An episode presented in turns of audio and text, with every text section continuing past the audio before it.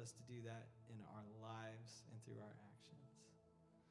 Lord, we continue to listen for your spirit now as we turn to your word uh, with Pastor Todd. Thank you, God. It's in your name we pray. Amen. You guys can have a seat this morning. All right. Well, good morning, Chapel family. It's good to get to worship together with you guys. I've been looking forward to this morning. We've been in the midst of a series uh, over these last weeks uh, that we've entitled The Good Life. And we're really kind of tracking with Jesus and how he redefines what the good life really looks like. And I don't know what, what the good life looks like to you, right? Maybe, maybe it's uh, Labor Day weekend. That's the good life. Being together with family and friends and cooking out, grilling out. Maybe it's uh, being on a, a, a tropical location. Like, that's the good life. That's my picture of the good life, or maybe it's fishing all day on the lake, or maybe it's being in a tree stand somewhere hunting guys, or, or maybe for students it's uh, having the latest technology or the having the most followers on that technology. I don't know what the good life looks like to you. Maybe it's maybe it's just having a happy marriage, like a, a marriage that lasts, or maybe it's just getting married, or maybe it's just getting a date, right? I mean, I don't know where you're at and what the good life looks like to you, or maybe it's just, man, it's just having everybody together, uh, just around the Thanksgiving or Christmas table, you know. Uh, all of those pictures of the good life are, are good things. I don't think any of, of us would argue with them. But I want to pose a question this morning, and that is what about when the good life doesn't feel so good? I mean, all of us in this room, we've lived enough life that even when maybe we've tried to follow Jesus, you know, in the Beatitudes that we've been looking at, Jesus talks about being poor in spirit and living in a humble, merciful way, or hungering and thirsting after righteousness. And for those of us in the room that have been trying to follow Jesus and maybe live out that kind of good life, we realize it doesn't always work out great, does it? Life isn't always easy. Sometimes the good life doesn't feel so good. So the question is what do we do when that's the case? Uh, of all the characters in the Bible, one of my favorites, and maybe one that can understand when the good life doesn't feel good, is a, is a character from the Old Testament. His name is Joseph. We find his uh, story in the first book of the Bible, the book of Genesis, beginning in chapter 37, and it tracks through several chapters of the Bible, and we won't have time to look at every verse, but we're going to have to buckle in because I'm going to try to walk us through some of the high points and low points of Joseph's story. And even if you're a Christ follower and you know the story of Joseph, I just want to challenge us to look at it again through a new lens to look at Joseph's life through the lens of the Beatitudes as he was seeking to live what Jesus identified as the good life, but how it always didn't feel so good. So Joseph was uh, the second youngest of 12 brothers born to his father Jacob, also known as Israel in the Old Testament. Uh, he had one sister, and pretty quickly, jo- Joseph uh, was picked out as the favorite by his father, which caused some other problems. In fact, we know he was his favorite because uh, there's a story in Genesis where the father, Jacob, gives his son a special coat that nobody else got. Which I don't think it was great parenting uh, wisdom there because it automatically kind of separated him out. And the brothers started to resent this. Not only that, uh, not only was he the favorite, but he was kind of a tattletale. And then uh, Joseph had this uh, ability to interpret dreams. And one night he had a dream, and the way that he interpreted it for himself was that his father, his mother, and all of his siblings were one day going to bow down before him. Now, that's quite a dream. I'm not sure that's the kind of dream you want to share with your big brothers, but that's what he did. He told his brothers about his dream, and they're like, Are you serious? Little man, Joey, like, you think someday we're gonna bow down to you? And, and, and they didn't they didn't they didn't like that. And they thought he was being prideful. And it went even deeper. His brothers really started to resent him and to be bitter towards him. And one day, when his father told him to go check on all of his other brothers as they were out watching sheep, we jump into the story. Genesis 37, verse 18. And when Joseph's brothers saw him coming, they recognized him in the distance as he approached, and they made a plan to kill him. Obviously, Joseph was his father's favorite, but he was the least favorite to all of his siblings. And they come up with this plan to, to take him out. now, one of the brothers was a little bit more grace filled and said, Well, let's, you know, let's not kill him. Throw him in a well. Throw him in the well. Just let, let whatever happens, happens, you know? And so that's what they did. They threw him in a well, but then as they were sitting around thinking about life, and Joseph is down there at the bottom of the well, I'm sure thinking, oh, yeah, this is really the good life. My brothers have betrayed me. My brothers are, are getting rid of me. Well, then a group of traders came by. And one of the brothers had this thought, well, let's just not leave him in the well. Let's, hey, let's, let's see if we can really get rid of him. Let's, and let's make some money off of him. Let's sell him as a slave to this group traveling by. Genesis 37, verse 28. So when the Ishmaelites, who were Midianite traders, came by, Joseph's brothers pulled him out of the cistern and they sold him to, the, to them for 20 pieces of silver. And the traders took him to Egypt. Can you imagine this being your life? he, he's thrown into a well, he's sold into slavery now and all by his family that's supposed to love him, that's supposed to be there for him. Can you imagine what Joseph is feeling? He, and he's living out truly one of Jesus' beatitudes, a pathway to the good life. Jesus said, God blesses those who mourn. and I'm sure J- Joseph is mourning. Like, is this really going to be my life? And he's mourning over the, the sins of his family and then his brothers have betrayed him, pretty much left him for dead, sold him off. And yet Jesus said, God blesses those who mourn, for they will be comforted. And even in this, as Joseph is sold off to a, a, a slave owner named Potiphar, God blesses him. And this next phrase is going to become very, very significant in Joseph's story. It says, But the Lord was with Joseph. So he succeeded in everything he did as he served in the home of his Egyptian master. The Lord was with Joseph. What I'd like to suggest today is that even when the good life doesn't feel good, maybe, maybe the good life is recognizing that God is with you, even when life doesn't feel good. And that was the case for Joseph.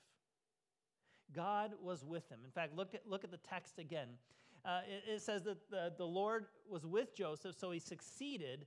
And then it says Potiphar, the slave owner, noticed this, and he realized that the Lord was with Joseph. Potiphar takes note. You see, that's the thing about living the good life, truly the good life, when we're trying to be faithful to God and follow his ways, even when it doesn't turn out so well, when we're living the good life according to Jesus, other people notice. And Potiphar noticed it. And he sees God's hand, God's presence with Joseph. Go forward to, to verse 4. It says, This pleased Potiphar, so he soon made Joseph his personal attendant.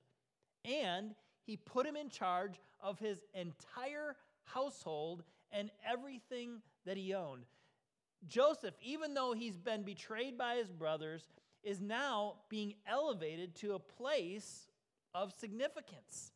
And he's in this prison. Yes, he's, he's, a, he's, a, he's a slave, but he's in charge of the other slaves now It says, From the day that Joseph was put in charge of his master's household and property, the Lord began to bless Potiphar's household for the sake of Joseph. All of his household affairs ran smoothly, and his crops and livestock, they flourished. Now, here's another life lessons about really living the good life. And that is that when we live the good life, it's not just good for us, it's good for everybody else around us. And Potiphar's whole household was benefiting because Joseph was seeking to honor God. And even though it didn't feel so good, life was good for Potiphar as a result of Joseph being there. It leads me to a, a, another part of Joseph's story. He's in the house with, with Potiphar and taking care of all of his slaves, taking care of his whole household. He was a hard worker. In fact, the Bible says that Joseph was hardworking and handsome. And this caused some of the ladies to start to take notice. The problem was, one of the ladies that took notice of Joseph was Potiphar's wife. So much so, she was attracted to Joseph and she kept trying to woo him to herself. Day in and day out, she would invite him to come meet. You know what I'm saying? But Joseph was a faithful, righteous man. And here we see him living out another one of the Beatitudes. Jesus said, God blesses those who hunger and thirst for righteousness. Not hunger and thirst to have their own physical needs met, but hunger and thirst for righteousness, for doing the right thing. And so Joseph continues to refuse Potiphar's wife's pursuit of him until one day she kind of catches him and puts the moves on him. But what does Joseph do? Remember, he's hungering and thirsting for righteousness. He's truly seeking to live the good, the godly life. And so he takes off running, and yet she grabs an article of his clothing. And then when people come in, she screams and she says, Oh, that guy Joseph, he tried to have his way with me. Here, Joseph is trying to do the right thing, avoiding temptation, not taking advantage of this woman, Potiphar's uh, wife. And what does he get for it? Potiphar throws him in jail. He's falsely accused. So once he's a slave, now he's in prison. And I'm sure Joseph is thinking, Are you kidding me? This is what I get for trying to live the good life? This doesn't feel so good. But again, the Lord was with Joseph in the prison. Because the good life, perhaps, is recognizing that God is with us even when life doesn't feel so good. the Lord was with Joseph in the prison, and he showed him his faithful love, and the Lord made Joseph a favorite with the prison warden. And it says, Before long, the warden put Joseph in charge of all the other prisoners and over everything that happened in the prison. You can't keep a good man down. Joseph continues to be faithful to God, to live the good, righteous life. And though things kind of go up and down, God continues to elevate Joseph and give him opportunities. In verse 23, it says, The warden had no more worries because Joseph took care of everything. Remember, when we live the good life, it's not just good for us, it's good for everybody. And it says, The Lord was with him and he caused everything he did to succeed. Now, we, we, at this point in the story, Joseph is, is gaining a reputation amongst the other amongst the other prisoners that he's guiding and taking care of. And uh, some of the prisoners find out that Joseph has this uncanny ability to interpret dreams. And uh, two of the prisoners had dreams, and, and they couldn't figure out what it meant. And so they go to Joseph and say, Hey, can you tell us what our dreams meant? And so Joseph gives them an interpretation. And all he asks is, Hey, I've given you the meaning of your dreams. But I want you to remember me. If you get out of here before me, remember me. Speak on my behalf. Maybe I can get out of here as well. So just remember me. And you know what? Remember that him they did. Two years later. two years after these two other crooks get out, one of them, his end is terrible. He's, he dies, he's killed. The other one is now before the Pharaoh of the land. And Pharaoh has a dream. And Pharaoh's bringing in people to tell him what his dreams mean, and nobody can find the meaning to this particular dream that the Pharaoh had. And on this day, this crook that Joseph had interpreted a dream for says, Wait a second. I remember a guy. and he tells Pharaoh about Joseph. And so the Pharaoh has Joseph brought before him, and he incites him to give the meaning of his dream. It says, Then the Pharaoh said to Joseph, I had a dream last night, and no one here can tell me what it means.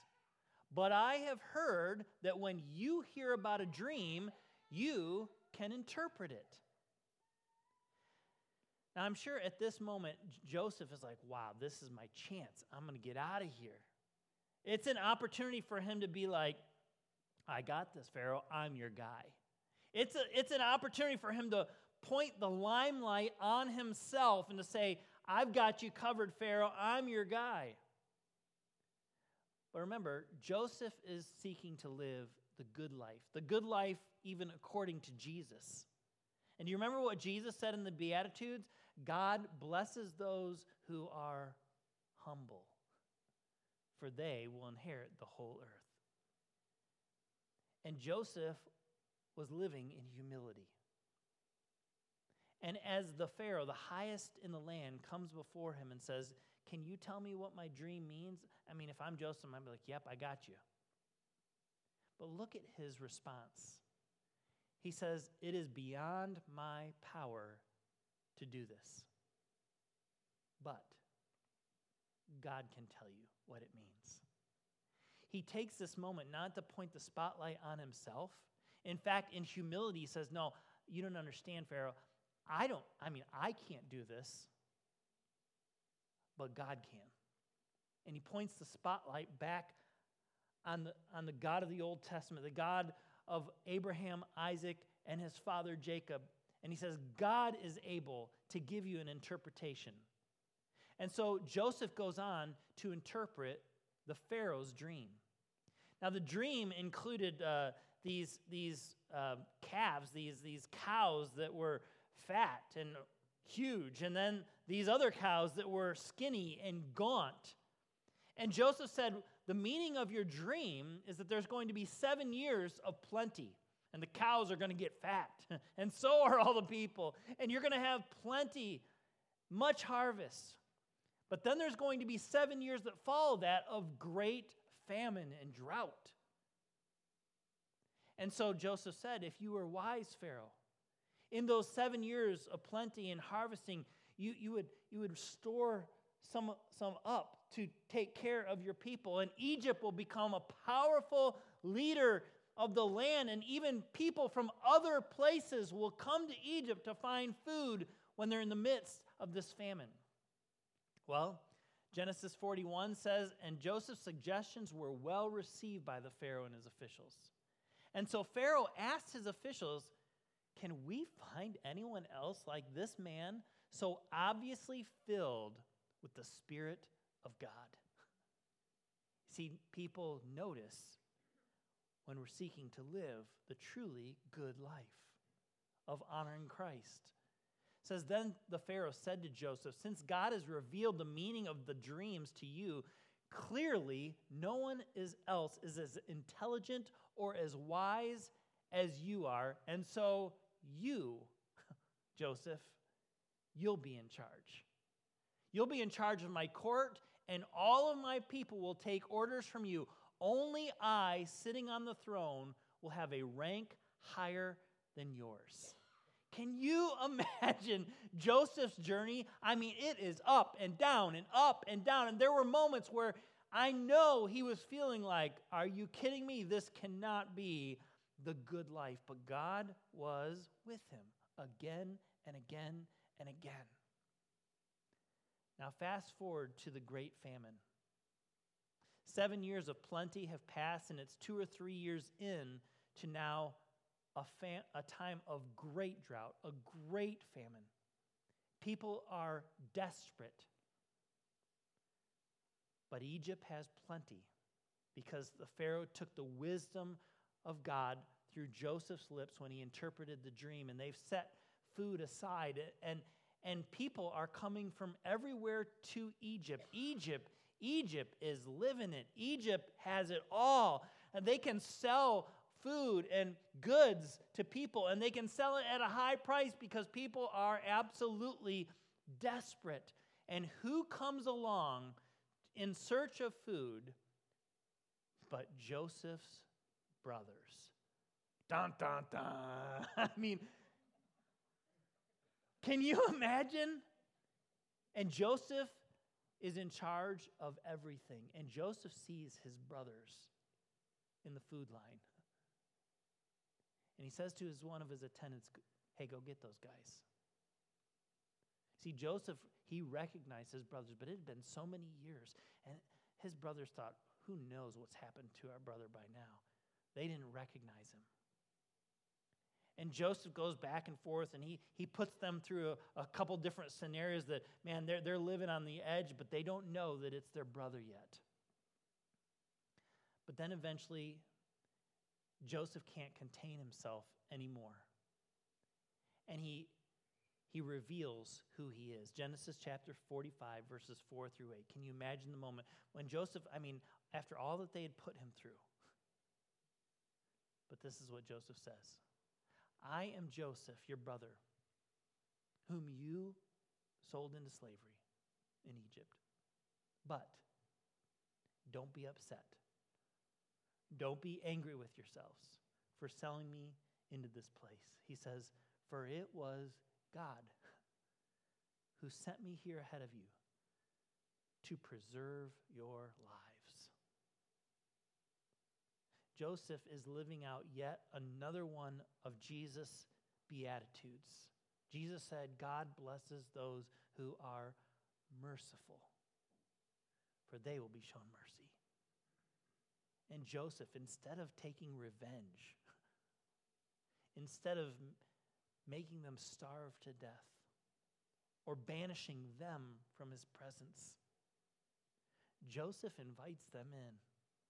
And Joseph shows them the greatest of mercy. In fact, the Bible says he invites them to his table and he feeds them his food. And he invites them and his whole family to come and to live with him in Egypt and for him to be able to provide for them and take care of them. It says, God has sent me ahead of you to keep you and your families alive and to preserve many survivors because when you live the good life, it's not just good for you, it's good for everybody.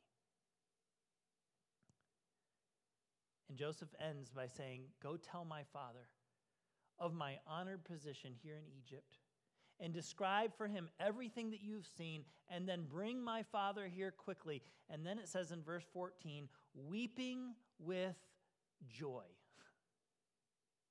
Weeping with joy, Joseph embraced his youngest brother Benjamin, and Benjamin did the same. And then Joseph kissed each of his brothers, and he wept over them, and he began talking freely with them.